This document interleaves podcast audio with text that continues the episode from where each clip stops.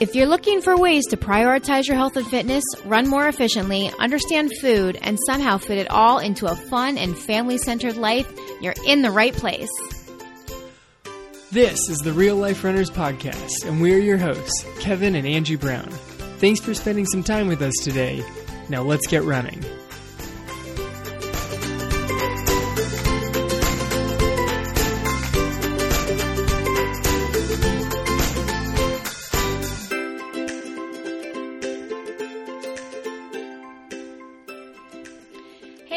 Thanks so much for joining us today on another episode of the Real Life Runners Podcast. We are your hosts, Angie and Kevin Brown, and today we are going to be talking about the concept of clean eating. This topic is so close to the heart because it hits home on so many reasons, and you'll see when we get to the why part of how both of us got into the clean eating process. But before we delve into the story, why don't we have a little background on really what is clean eating? Yeah, I mean, there's so much out there nowadays. It's definitely something that's becoming much more mainstream.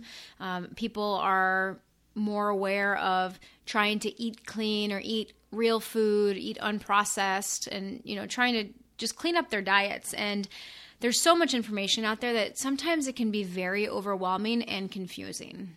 Well, yeah. I mean, you hear all of these different terms for the different diet, and that's not the point of this. This doesn't have a catchy term for it. Clean eating is the catchy term, and there's so much nuance to it, and there's so much that you can do that we're really trying to help out and figure out where can you start without just getting overwhelmed by the whole thing. Absolutely, because I think that it's definitely very easy to become overwhelmed. I mean, we've been on this journey now for a good 6 to 8 years, I think we've been starting, you know, it's been a while, and like our oldest is 8 years old. So it's probably started around that time. Right. And it's just so ingrained in what we do now that, I mean, we've been trying to figure out when did we start, and I'm not sure that we have a good starting point, but I know for a fact that I definitely felt overwhelmed by it at the beginning. Yeah. I mean, and that's what I mean. We've even been doing this for that long now, and there's still times that I feel overwhelmed by it. I mean, it's definitely a lifestyle that we've, you know, adopted. But, you know, you still see all these new articles and different things coming out, and you always second guess and say, like, is this, am I doing the right thing? Should I be cleaner than I am? Should I be doing something different than I am? Like, there's so much out there that just, I know that makes me second guess a lot of times. So what is clean eating? Basically, it's not a diet, and it's not a quick fix.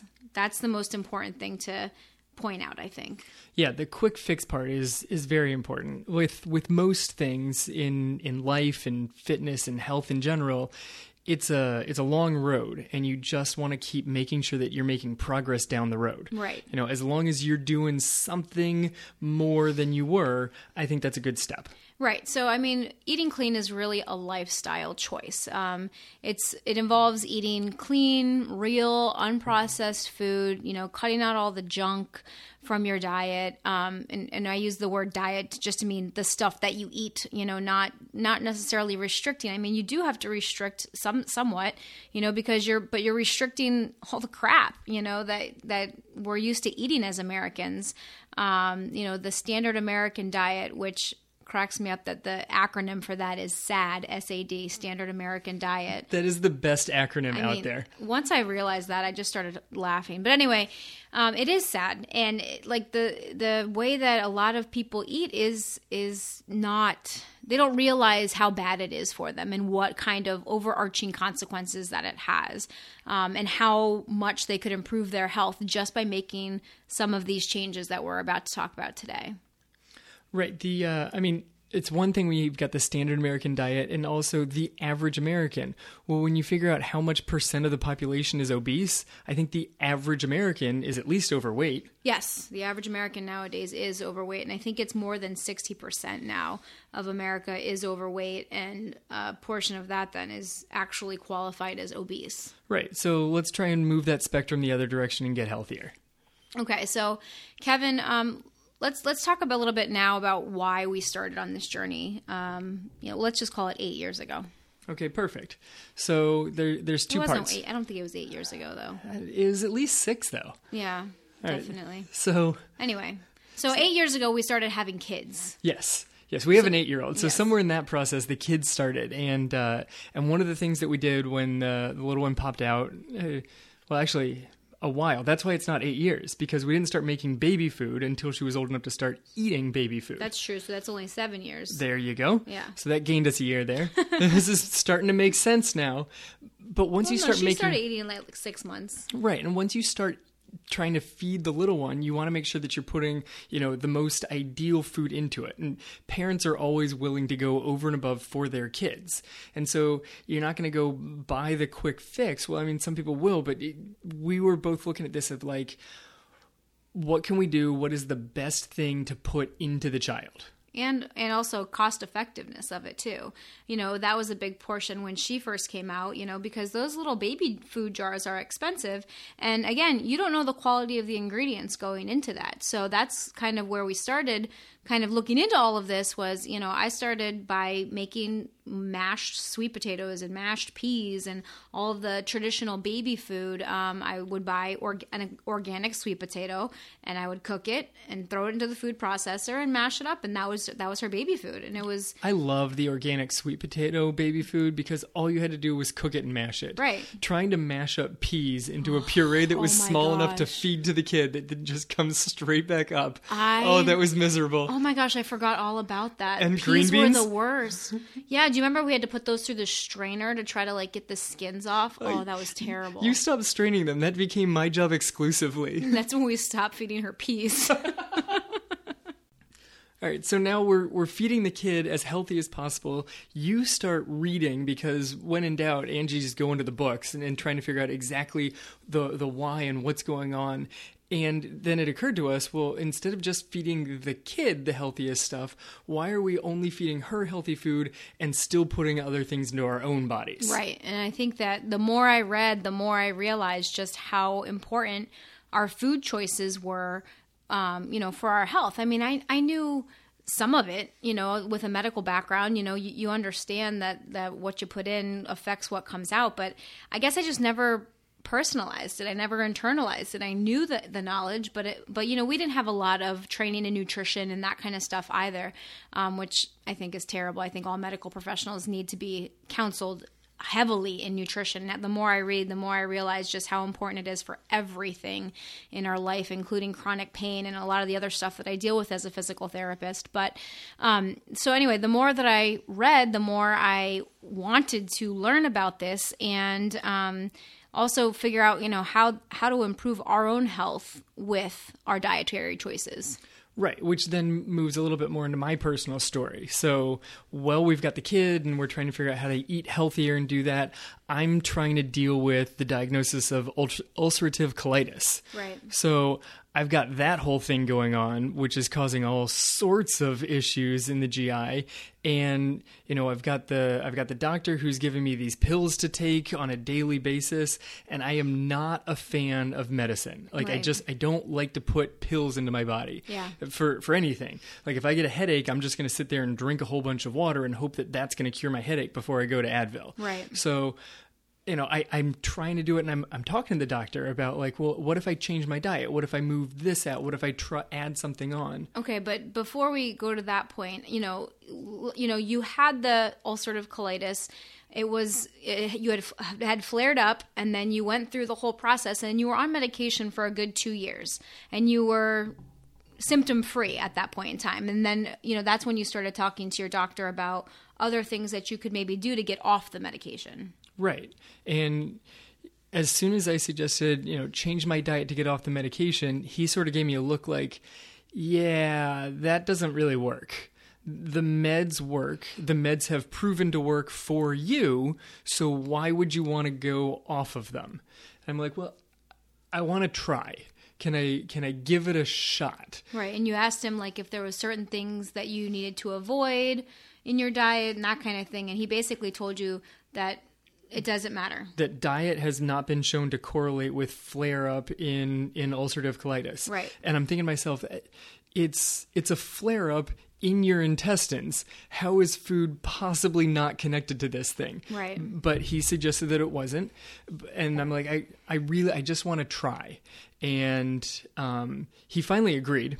I actually got the doctor to agree to this one because he looked at his patient population and decided that I was about 50 years younger than the rest of them and was like, okay, I sympathize that you don't want to be on a pill every day for the rest of your life. So if you want to give it a shot, you can. You just have to come back and see me. I think he gave me like a 6-month window that I was allowed to give it a shot. Mm-hmm. Yeah, 6 months or a year. I forget which one it was. Yeah. Something to that effect. And so I just stopped taking the pills and changed what else I was putting into my body. Right. And it was amazing. Like, the changes were phenomenal. So, you have been looking into this a lot about what I should and shouldn't eat, and completely changed and overhauled what was going in. And we cut out basically all processed foods, and we'll get into some of the detail of what it was that we started with. But I think with one issue somewhere around the holidays where I was eating a whole bunch of over at other friends' houses holiday food, because once you see that dessert tray, it's hard for me to stop. Mm-hmm. But other than that, I made it the year without any issues. And I came back and I talked to the doctor, and he's like, all right, well, we've got to do the scope again and check and see. And there was nothing. There were no problems. Yeah, you were clear on that colonoscopy, and that was fine. And he said that you have to have a little bit more regular colonoscopies, just to make sure that everything is still good, even if you're not having flare-ups. Yes. And we're okay with that. And if you've never had one, you realize just how enjoyable that process is on a regular basis. Right, right. Some people probably already tuned out as soon as they heard the word colonoscopy. But anyway, so we're not saying that, this is going to be a fix for everybody, because there are obviously different degrees of ulcerative colitis. And there's definitely, there are some people that are plagued with terrible, terrible versions of it. I don't know, version is not really the right word, but yeah, they have it a much greater degree. The severity. I was not getting flare-ups constantly. Right. You had a very mild case. Yes. So we're not, please don't think we're suggesting that, eating unprocessed food is a cure to ulcerative colitis, because that is definitely not what we're suggesting. If you are currently taking a medication or under the care of a doctor, you need to speak to your doctor. We are not giving you any medical advice here. Let's just be clear about that. There is no medical advice coming forward. We're just letting you know about our experience with this thus far, that this is something that helped to work for Kevin. So if it's something that you guys want to look into, please talk to your doctors about that. Right. I'm in no way a doctor, but I am also not on meds anymore. Which is exciting. So okay, so that's kind of the what and the why. We're talking about clean eating. We'll give you a little bit about our backstory and kind of how, why we started into this whole journey. So now we just wanted to give you guys 4 tips on how to start this journey. If you haven't yet started to think about your eating habits and what you're putting into your body, we've got 4 suggestions today of just a place to start, because like Kevin said before, this is a work in progress, and we're still, working on this every day. What we look like today versus what we look like 5 years ago is completely different. No, it's laughably different. The level of what we do now, of what is just part of our normal experience.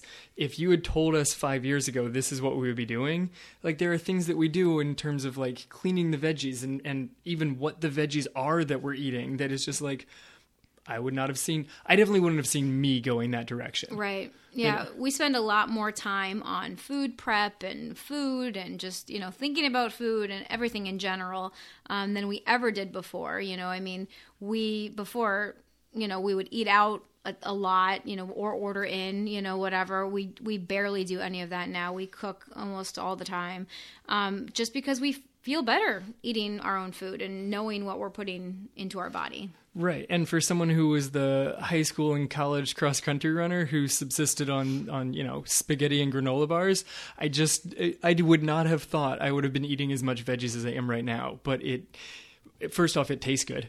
Because I'm not eating if it doesn't taste good, and it feels great.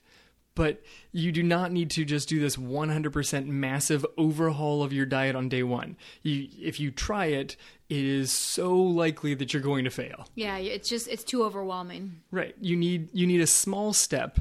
You need a couple maybe that you can start. It's the road that you move towards the healthier lifestyle. And once you get comfortable with that, try another one. And you'll see that it's really not an overly restrictive diet, because if it is, it's not going to work. I am so far against restrictive diets, and I know that I still break rules every once in a while at like a teacher faculty meeting when there's some treat sitting over there. I'm like, ooh, maybe I should have just a piece of that. And I know that I'm breaking the rules with it, but I also know what's coming for dinner that night. So It's a balance. Right.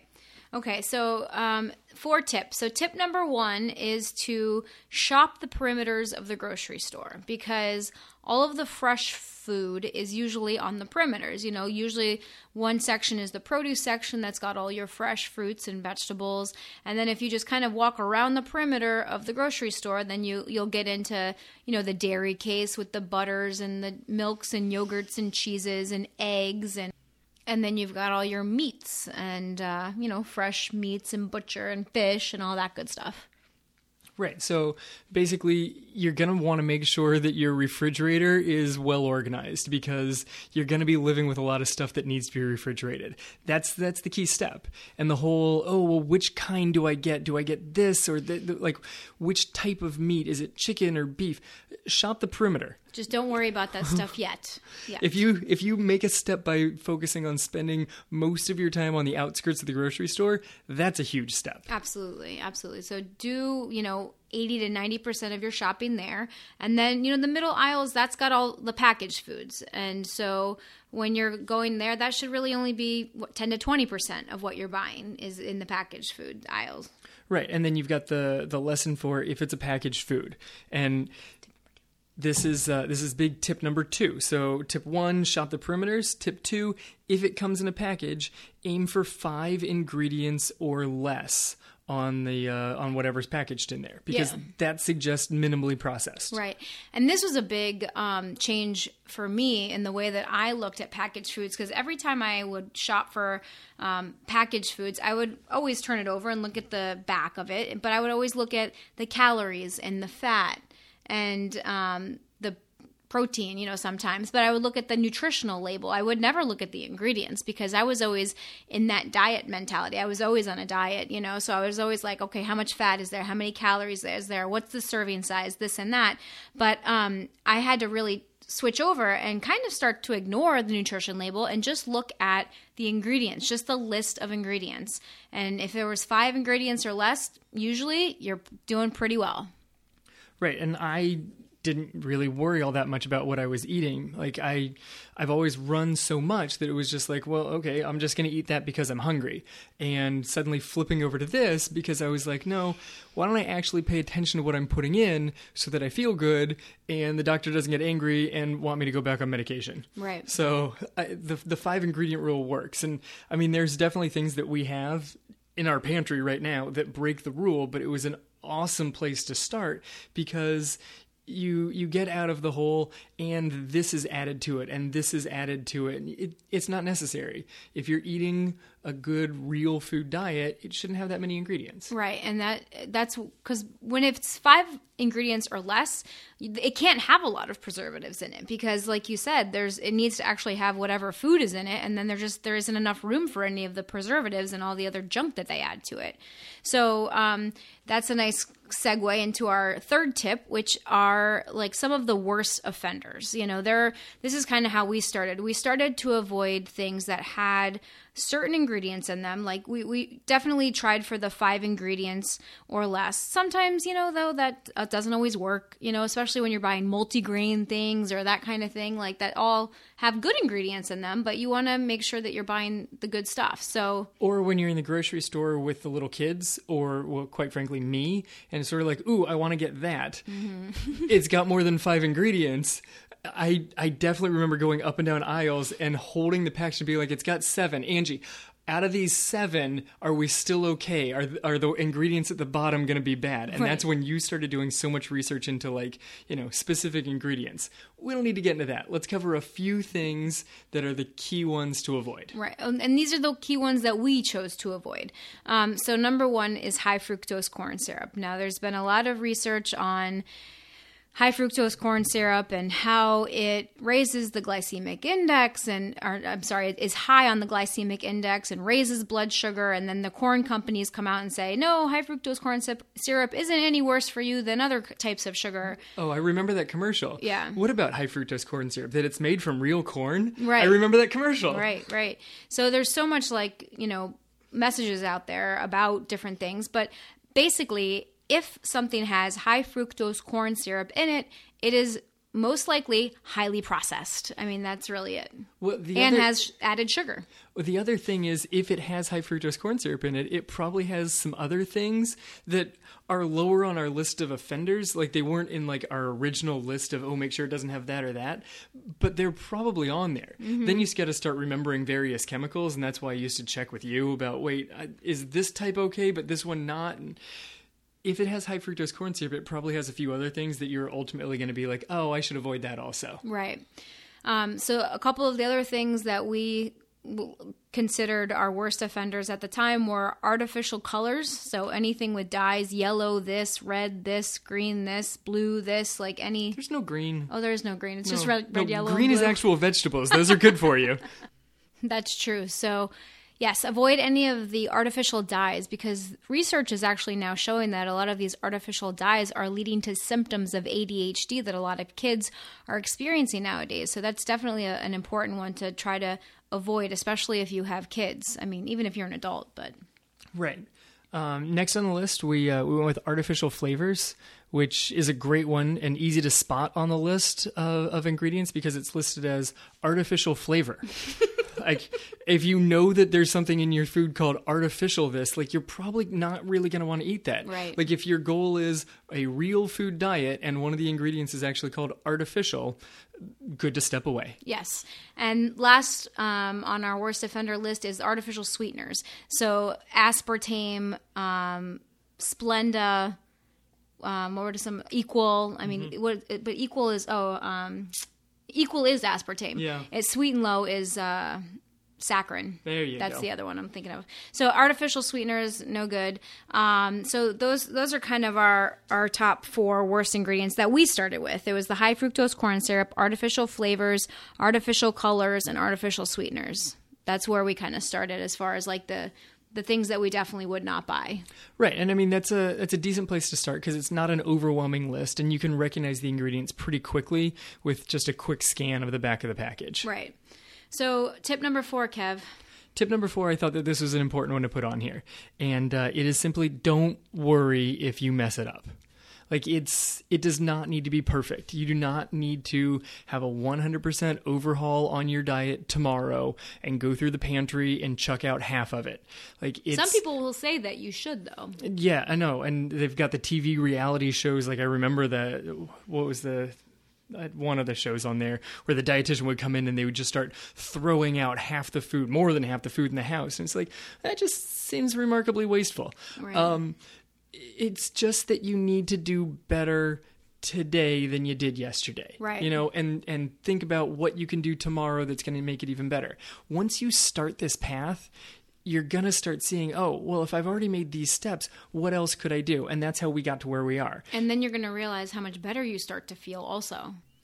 Doing a complete diet overhaul is really difficult for most people, I would say. There are some people out there that could just go through their pantry and throw out all the stuff and then just start on a new diet path. There are some people out there that could do that, but I would say that most people couldn't. It would be too difficult for most people to just do a complete overhaul.